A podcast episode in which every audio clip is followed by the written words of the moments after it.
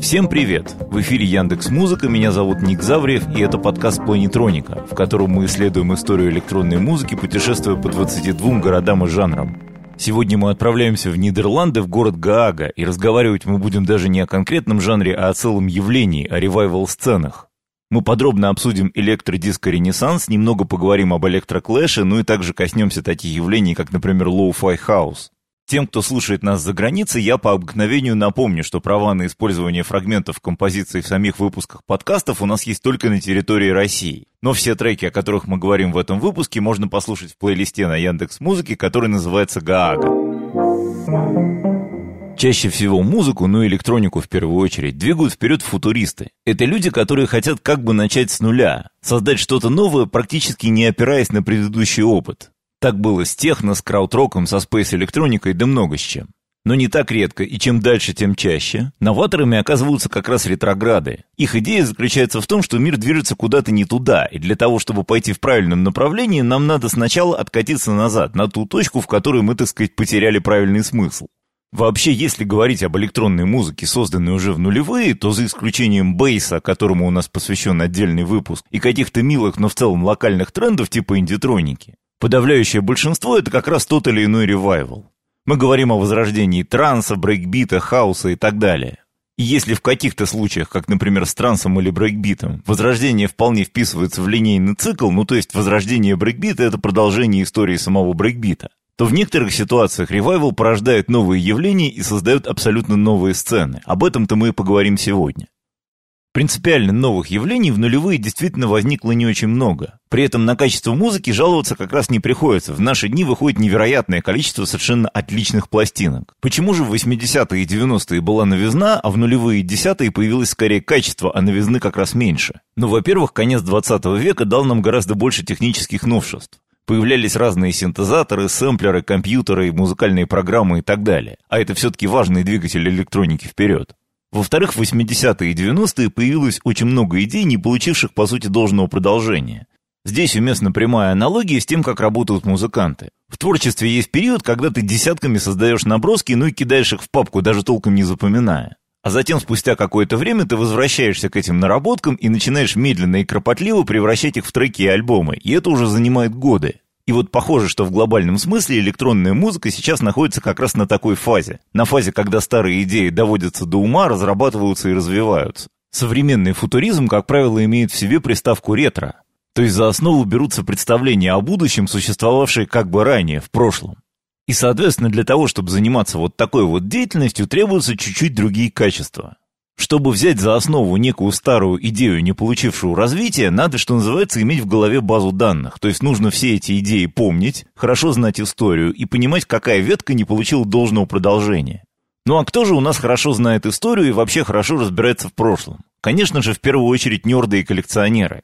Это люди, которые интересуются старой музыкой, собирают пластинки, старые синтезаторы, может быть даже кассеты, журналы и так далее. Ну и вот музыкальный герой 21 века, человек, который двигает сцену вперед, это как раз такой вот нерд-коллекционер. Человек, который чем-то фанатически увлекается и о предмете своего увлечения знает все. Странным образом, честно говоря, причина этого мне до сих пор непонятна. Особенно преуспели в этом голландцы. В Голландии в 21 веке возникло сразу несколько таких вот ревайвал-сцен, и при том, что они, конечно, некоторым образом были между собой связаны, но продвигала каждая из них что-то свое. О них-то мы и поговорим. И начинается наша история даже не в 21 веке, а в конце 20-го, в начале 90-х. Примерно в 92 году несколько друзей, увлеченных техносценой, тогда только-только начинающиеся, переезжают из пригорода в Гааги, собственно, в сам город. При этом переезжают они не куда-нибудь, а в Сквот. Духовным лидером этой компании был пассионарный промоутер по имени Гай Таварес. Также в эту компанию входило несколько начинающих музыкантов. Это был Ян Дювен Ворден, его мы узнаем в первую очередь по творческой формации Юнит Möbius.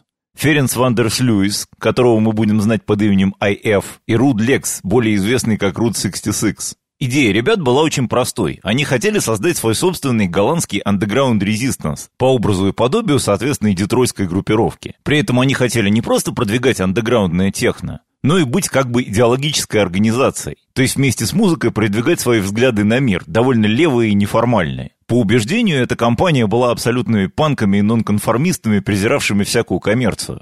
Надо сказать, что с нынешней позиции Гаага такой очень спокойный и очень уютный городок, который известен нам Европейским судом и картинами Вермеера, кажется не тем местом, где нужно строить такие группировки. Но, по словам Тавареса, Гаага начала 90-х напоминала, ну вот тот самый разрушенный Детройт. То есть вокруг здания Европейского суда ходили бомжи и наркоманы, что ему очень нравилось.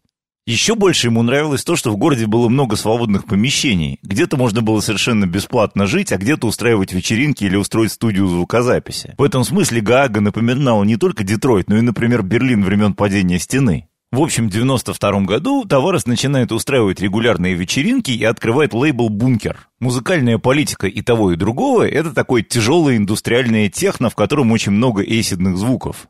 Если в остальном мире эйсид либо выходит из моды, либо наоборот коммерциализируется, то в Гааге начинает существовать такой андеграунд эйсидный оазис, который развивает эту музыку в какую-то свою сторону, такую мрачную и тяжелую. Королями этого техно-андеграунда становится коллектив Юнит Möbius, который возглавляет как раз Ян Дювен Ворден, а время от времени к нему присоединяются и другие музыканты. Поскольку наши герои очень любят американский андеграунд вообще и Детройт в частности, вторым ориентиром для них становится андеграундная электро.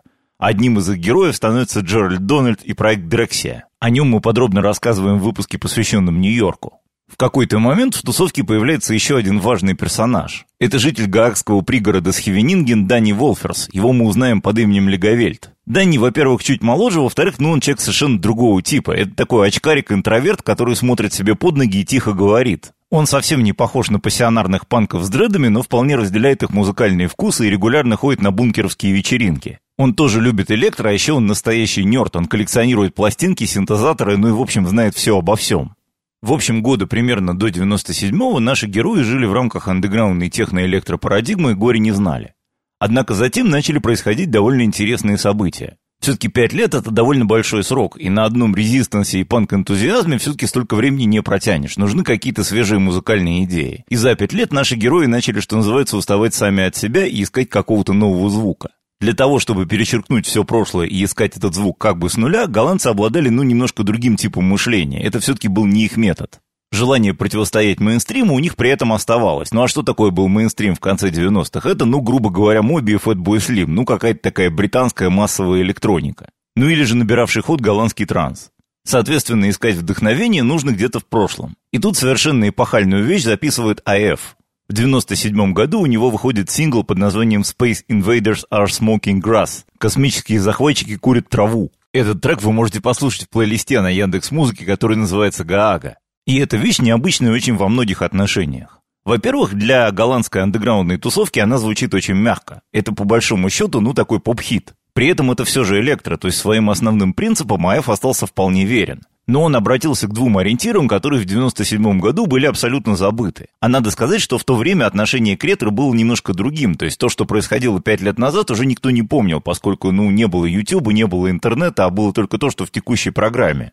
В итоге АФ вспоминает две приятные вещи. Во-первых, американское фристайл электро, такое веселое с вокодерами, ну откуда-то из середины-конца 80-х. Во-вторых, он вспоминает старые приставочные видеоигры, тоже такая прекрасная ретро-вещь, которая в 97 году абсолютно выпала из повестки дня. В результате у него получается абсолютно бронебойный хит. Поначалу он издает пластинку на своем собственном лейбле в Ulex, где до этого выпускал такое довольно жесткое андеграундное электро. Год спустя пластинку в Детройте переиздает лейбл Interdimensional Transmissions, который вообще близок к тусовке Дрексии. Альбом с этим треком издает мюнхенский лейбл Disco B, с которым голландцы сотрудничают уже не первый год. Но главные треки АФ, включая, естественно, этот главный хит, начинают играть все диджеи мира. Казалось бы, садись на этого электроконя, выпусти еще такой музыки и будь тебе большой звездой. Но не того типа человека АФ. Дело в том, что у голландцев есть в запасе еще один фетиш из прошлого. Это итало-диско. Про этот жанр мы подробно рассказываем в выпуске, посвященном Милану. А Эф Легавельт и их приятели уже какое-то время увлекаются этим закрытым культом. История Итала в Европе в 90-е чем-то напоминает культ северного соула в Англии в 70-е. То есть какая-то тусовка любителей, находящаяся в другой стране и в другом времени относительно того, чем они увлекаются, начинают фанатически собирать пластинки какого-то определенного стиля и периода. К 97 году Итало уже 10 лет как в общем-то мертво и всеми забыто. Опять же, это не время Ютуба, где все легко достать и всю старую музыку все хорошо помнят. И то, что в Италии 80-х считалось музыкой совсем попсовой и развлекательной, в Голландии 90-х считается чем-то необычным, андеграундным и культовым. Тут надо вспомнить еще и тот факт, что если техно в каком-то смысле в 80-х в Детройте на Итало опиралась, то электроника 90-х уже очень далека от этого звука. То есть Итало в 97 году действительно становится источником свежих и каких-то совершенно незаигранных идей, и не получивших должного развития к тому же. Голландцы начинают фанатически коллекционировать Итало-пластинки и доставать что-то совсем уже неизвестное, не прогремевшее даже в момент издания. Итало начинает звучать на андеграундных вечеринках, ну и, естественно, влиять на ту музыку, которую сами голландцы записывают. И тут пальму первенства у АЭФа перехватывает уже Легавельт. В 99-м и 2000-м у него на бункере выходят две замечательных пластинки. Называются они «Пимпшифтер» и «Виртшафтсвундер», то есть «Экономическое чудо». Здесь Легавельт как бы столбит за собой новое звучание. В этом звуке отразились сразу несколько его увлечений. С одной стороны, это андеграундная электро и техно, то есть эта музыка, в общем, довольно тяжелая и мощная, она звучит совсем не как музыка из 80-х. С другой стороны, в ней есть многие приемы из этала диска. Это пульсирующий бас в октаву, ну и некие синтезаторные поп-мелодии, то есть это музыка, ну скажем так, не без поп-потенциала. Она очень далека от такой однообразной клубной музыки, которую мы в основном слышали в то время. Она будто бы противостоит моде на минимал техно, ну и вообще на такой жесткий однообразный звук. Самое чудное, что нормального названия для этого жанра так и не придумали. Чаще всего эту музыку называли словом электро, хотя от электро здесь нет главного, ломаного бита. Правильнее всего, наверное, говорить электродиско, но не сказать, чтобы этот термин так уж прижился. Стиль тем временем начинает жить своей жизнью. Следующей звездой электродиска становится еще один голландец, Мартин Хугендайк. Он выбирает себе псевдоним Алден Тайрелл в честь героя фильма «Бегущий по лезвию». Тайрелл тоже носит дреды и считается студийным нердом. Он отлично разбирается в синтезаторах, а до увлечения электро занимался экспериментальной музыкой. Под именем EOG у него выходили IDM-пластинки, чем-то напоминавшие группу Аутекер. Теперь он звучит еще более ретроградский, чем АФ или Гавельт. Он ориентируется не только на Итало, но и на американское high-energy диско, на Патрика Коули. Коллеги Тайрелла тоже каждый на свой лад начинают продвигать Итало. I-F, например, издает на CD свой микс под названием Mixed Up in the Hague, куда он, кроме, ну, каких-то очевидных вещей типа Джорджио Мородера, добавляет совершенно никому неизвестные Итало-бриллианты, найденные коллекционерами, ну и какие-то новые треки типа того же Тайрелла. Микс довольно быстро расходится по миру, что моду на Итало только усиливает. I-F тем временем возрождает еще один культ из 80-х – пиратскую радиостанцию. Теперь он запускает ее в интернете, благо пропускная способность уже позволяет. Станция поначалу называется CBS – Cybernetic Broadcasting System. И вещает она, конечно, в основном Итало, старая диско, новая электро, ну и тому подобное. Через какое-то время АФ перезапустит станцию под названием Интергалактик FM. Под этим именем она существует до сих пор. Каждый год на Рождество, то есть 24 на 25 декабря, Интергалактика ФМ передает хит-парад. Все устроено как в мейнстримовых хит-парадах, за исключением того, что подавляющее большинство треков старые. То есть, например, первое место может занять композиция, скажем, 80-го года или 82-го. Особенно здесь котируются вот те самые новообретенные бриллианты, то есть какие-то очень хорошие итало-треки, которые даже в эпоху итало, в общем, никому не были известны. Одной из главных звезд таких хит-парадов становится проект Фоки Вульф 190. Но при этом в этом чарте вполне могут фигурировать и современные вещи, ну типа того же Тайрелл или Гавельта или Route 66. В начале нулевых мода на ретроградский электродискозвук неожиданно становится всемирной. Такую музыку начинают писать в Англии, во Франции, в Соединенных Штатах и так далее. Как это часто бывает, прижившись на новой территории, электродиско, сохранив форму, обрело совершенно новое содержание. В Голландии электродиско было в первую очередь про искренность. Это была музыка, которую одни гики играли для других гиков. То есть, например, этому жанру был совершенно чужд лукизм. Музыканты выходили на сцену в повседневной одежде и выглядели так, как будто они не выходили из студии. Ну, собственно говоря, I-F это был грузноватый человек средних лет с проседью, а Legowelt выглядел как стереотипный длинноволосый сисадмин. Все это, разумеется, только добавляло им очарования. В Америке же эта музыка сразу как-то задружилась с фэшн-индустрией и перформанс-артом а также шоу-бизнесом. С легкой руки импресарио Ларри Ти, который занимался продвижением, собственно, этого звучания, в Америке появился и термин, обозначающий эту музыку – электроклэш, от которого принципиальные голландцы тут же открестились, назвав это все коммерческой подделкой и электрокэшем. Тем не менее, сцена в Америке в начале нулевых развелась довольно интересная. Например, там активно работал диджей и музыкант Felix da Housecat. Начинал он с хауса, но в начале нулевых переключился на такое более электродиско звучание, но отчасти с элементами рока. Очень забавно выглядит история группы Fischerspooner. Родом они вообще из нью-йоркской арт-тусовки и позиционировали себя скорее как такой перформанс-бенд, нежели как музыкальную группу.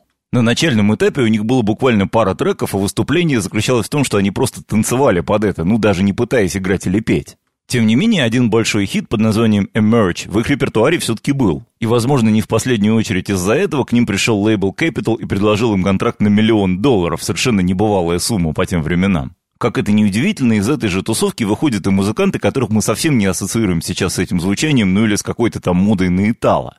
Это в первую очередь Chicks on Speed и певица Peaches. Это скорее электронный панк, ну или вообще какой-то акционизм, перформанс. То есть Peaches, например, на мой взгляд, совершенно не про музыку.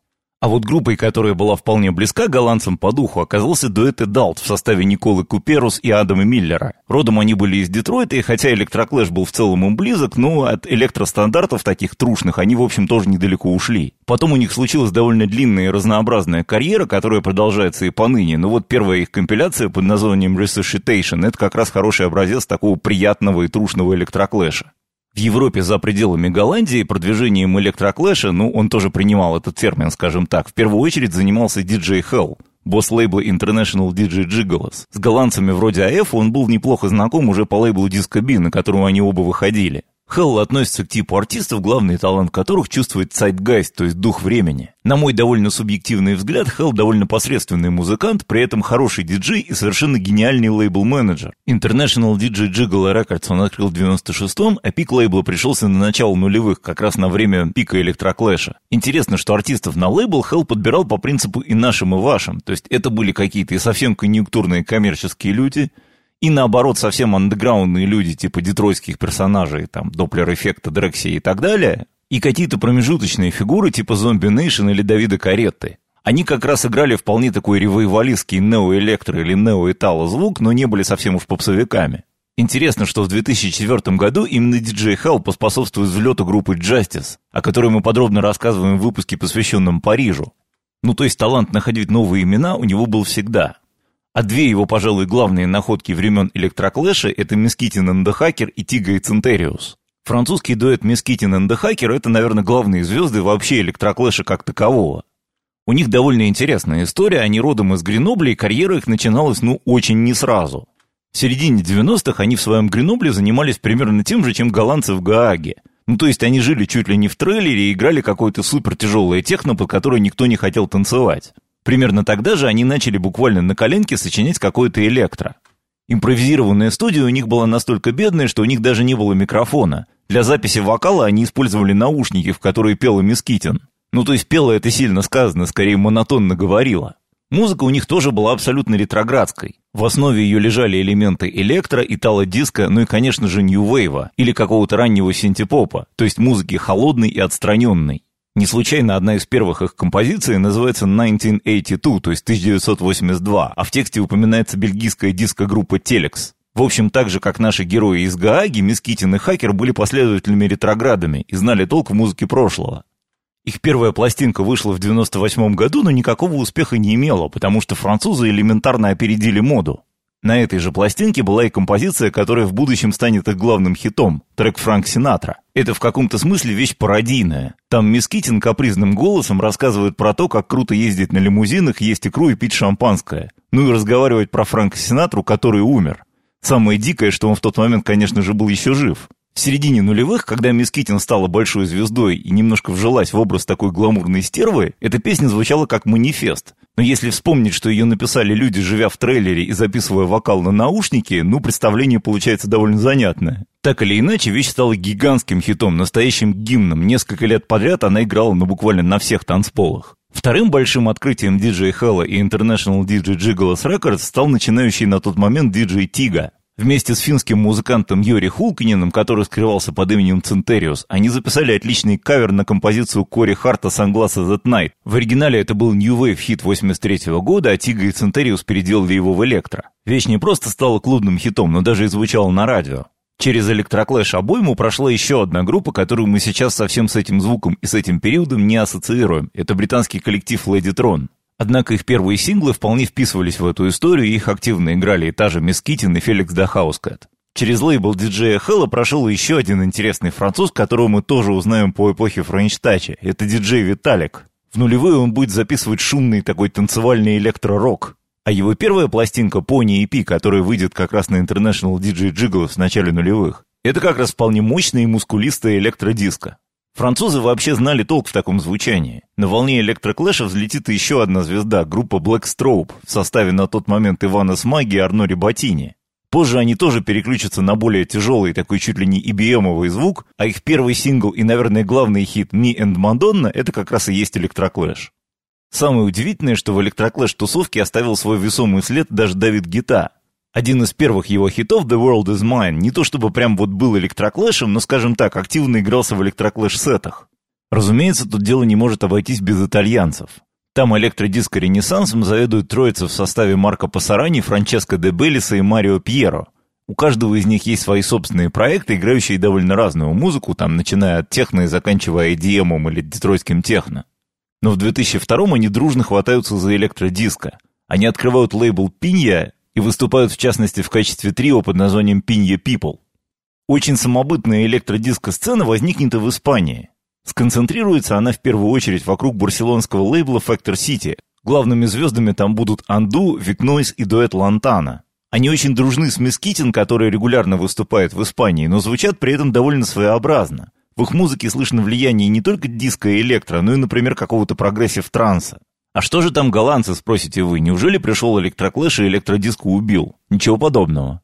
Во-первых, свой большой хит успел записать Legowelt. Речь про композицию 2002 года «Disco Rout», которую на свой лейбл «Cocoon» подписал Свен Фэт. Вещь стала огромным клубным хитом, а еще на нее был снят клип и даже немножко крутился на MTV. Тайрелл и I-F продолжили возрождать Итало. В какой-то момент они даже разыскали Итало-певца Фреда Вентуру и стали записывать с ним треки и играть концерты, тем самым перезапустив и его карьеру. Он, к слову сказать, до сих пор выступает и отлично себя чувствует. А статус главного диджея-коллекционера с Айфом оспаривал другой голландец, диджей TLR.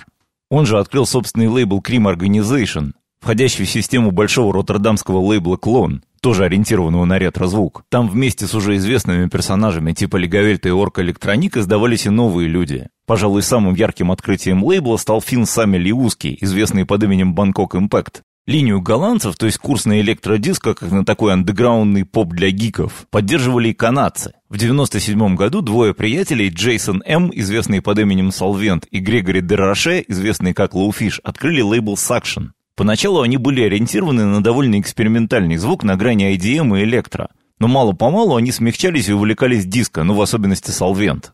Пик его диско-активности — это сингл My Radio 2004 года, изданный большим уже лейблом Ghostly International. Это очень трогательный ностальгический гимн радиостанции, которую Джейсон в детстве слушал, и она вдохновила его купить первые синтезаторы и записать первые треки. А потом станция закрылась, и ее ему очень жаль. Делать ремиксы на эту вещь Солвент, конечно же, позвал людей, близких по духу. Это, например, тот же самый Лигавельт или проект Midgang Audio, его коллеги по Saction. Но интереснее всего сработал немецкий музыкант Шнайдер ТМ, который помимо музыки изменил текст, но в его детстве была другая радиостанция, и играла она не Джорджио Мородера, а группа Sonic Youth, и купил он не первые синтезаторы, а гитару.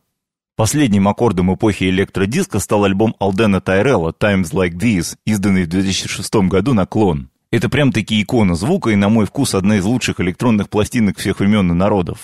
Но, увы, к этому моменту мода на электродиск резко пошла на убыль. Но, вы удивитесь, это вовсе не конец нашей истории.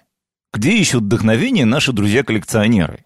Правильно, в прошлом. А прошлое, знаете ли, довольно большое. Поэтому первое, что сделала голландская тусовка, поняв, что с электродиска похоже все, это нашла себе новый источник вдохновения. Но тоже, естественно, в 80-х годах. Им стал чикагский хаос. Про Чикаго и историю хаос-музыки у нас в планетронике есть отдельный выпуск. Засучив рукава, наши друзья с тем же энтузиазмом принялись за новое возрождение. Теперь все они записывали довольно монотонную и довольно хмурую музыку отсылавшую куда-то к пластинкам чикагского лейбла Trax примерно года 87-88. Поп-мелодия и диско-энергетика оказались абсолютно забыты. На их месте появился гипнотизм, небыстрый темп, ну и такой душный лоу-файный звук. Именно такую музыку теперь активно записывали Legowelt, Алден Тайрелл и Orgue Electronique, а издавали ну тот же самый Crème Organization или Клон. У Тайрелла музыка была более приближена к техно, а у Legowelt к Space электронике или эмбиенту. Она звучала как бы более разреженно но и то, и другое вписывалось в общую концепцию ретро-хауса или гетто-хауса. Legowelt к тому же не в шутку увлечен киномузыкой, его в первую очередь интересуют саундтреки к ужастикам 70-х и 80-х. Он ведет об этой музыке спецпрограмму на Intergalactic FM и сам потихонечку записывает, скрываясь под разными псевдонимами. Для этого он даже открывает собственный лейбл Strange Life Records. Теперь одной из целей музыкантов, затеявших ревайвал, стало создание намеренно состаренного звука, поскольку в старых записях им нравилось не только содержание, но и форма. Весь этот рыхлый и грязный звук, кассетное шипение и так далее. Голландцы намеренно пользовались какими-то старыми драм-машинами, записывали свои треки на кассеты, потом цифровали, еще раз записывали на кассеты, еще раз цифровали, и все это для того, чтобы добиться достаточного количества грязи. Теперь объектом культа стали дешевые цифровые синтезаторы из 80-х, ну которые, собственно, много использовали чикагские музыканты. Если раньше культом были какие-то старые чистые аналоговые инструменты, то теперь чем дешевле самоиграйка, тем лучше. Лигавельд довольно регулярно раздавал интервью, рассказывая про какой-то очередной старый синтезатор, никому неизвестный, который он нашел и использует. Как правило, у него был какой-нибудь один классный тембр, но зато этот тембр он использовал примерно в каждом треке. И как это часто бывает, голландцы снова предвосхитили моду. К концу нулевых Лоу-Фай Хаус стал всемирной клубной модой. Про него начала писать вполне мейнстримовая пресса, начиная от Пичфорка и заканчивая газетой «Гардиан». Эту музыку на разные лады продвигали лейблы из разных стран. В Америке, например, это делал Long Island Electrical Systems Рона Морелли, а в Британии довольно модный лейбл Opal Tapes, издающий в первую очередь кассеты. Тему подхватила лейбл Records, которым руководил Мэтт Эдвардс, Radio Slave. Среди его клиентов есть, например, Нина Кравец, пожалуй, самая успешная россиянка в мировом клубном пространстве, и играет она там ровно этот самый the House. Интересно, что самый успешный лейбл, связанный с темой Lo-Fi House Ренессанса, тоже родом из Голландии. Речь, конечно же, о лейбле Декмантель, который многие знают еще и по одноименному фестивалю. Музыку они издают очень разную, но последователи Чикаго конца 80-х среди их клиентов встречаются регулярно. Тут достаточно послушать хотя бы пластинку Бетанкуст и Палмбомен. Их альбом называется «Центр Паркс». Здесь корни явно уходят в 80-е, при этом с лоу-фаем музыканты даже переборщили. Альбом записан в моно и звучит так, как будто записан не просто на кассету, а на плохую кассету, причем не в первой копии. И как вы думаете, кого они позвали делать ремикс на один из своих синглов под названием «Лео Мирьям»? Конечно же, нашего старого друга Legowelt'а. Самое интересное, что когда мировая мода на электродиско вроде бы прошла, в Голландии начался новый виток, ну уже такой более локальный, андеграундный. И фокус слегка сместился с электро, ну именно что на возрождение Итало. Но теперь нео-Итало движуха переместилась уже из Гааги в Амстердам. Теперь статус ревайвал форпоста перехватил амстердамский лейбл Борделла Апариги, открытый в 2011 -м. Он понемножку издает и электродиско, и новую волну, и Итало, причем как старые записи, так и новые. Среди их клиентов есть, например, наш хороший знакомый Root 66, один из пионеров лейбла «Бункер», а также, например, герой оригинальной итало-сцены Фред Вентура с новым проектом «Итало Connection». Среди совсем уж неожиданных переизданий в каталоге борделла Апариги есть, например, пластинка ленинградской группы «Кофе» 80-х годов. Тогда они как бы конкурировали с кино и считались как бы более модными, такими более элитарными. А из молодежи, которая лучше других умеет воспроизводить старый звук, первым делом, конечно, в голову приходит венгерская группа «Нувель Феномен». Вот уж где Итало, так Итало. Тут напрашивается логичный вопрос, а где проходит граница между электродиско, нео-итало или, скажем, нью-диско, которому у нас посвящен отдельный выпуск? Ну, во-первых, электродиско и новое итало ориентированы в первую очередь на электронный звук, ну, грубо говоря, на Джорджио Мородера. Один из хитов немецкого электродиско проекта Jupiter Black так и называется «We Like Moroder». При этом электродиско, в отличие от нового Итала, это еще и музыка довольно мощная и тяжелая, у нее мощные басы, тяжелые драм-машины и так далее. Нью-диско, о котором мы говорим в выпуске про Берген, очень многое наследует из 70-х, из живого звука, но и вообще в нем есть фанк. А также есть влияние психоделии, которого совсем нет в электродиско и новом Итало. Но, разумеется, грань это всегда очень неформальная. Тот же АФ, например, очень любит трек Линстрима «I Feel Space», ну и котирует его вполне себе как электродиско. Ну и как обычно, разделение между сценами идет не только по звучанию, но и по географии. То есть электродиско это в первую очередь голландцы, а нью-диско в первую очередь скандинавы, норвежцы. Последнее, пожалуй, наблюдение, которое хочется сделать в этом выпуске, это то, что в мире вообще очень увеличилась роль, скажем так, старой музыки и диджеев-коллекционеров. Увеличилась она в первую очередь потому, что, возможно, именно через них придут к нам новые тренды. А как вы понимаете, новые сегодня – это хорошо забытые старые. Если, скажем, 15 лет назад на каком-нибудь крупном фестивале типа Сонара звучала в основном современная музыка, ну максимум какая-то музыка пятилетней давности, ну то есть техно, транс или что-нибудь в этом духе, то сейчас в прайм-тайм вполне может играть какой-нибудь коллекционер, который будет ставить северный соул, психоделию или что-нибудь совсем экзотическое, например, музыку из Таиланда или Африки. И это, конечно же, хорошо, потому что чем больше разнообразия на музыкальном пространстве, тем лучше. А у меня на этом все. Напоминаю, что все треки из сегодняшнего выпуска можно послушать в плейлисте на Яндекс Музыке, который называется Гаага. С вами был Ник Завриев, спасибо и до новых встреч.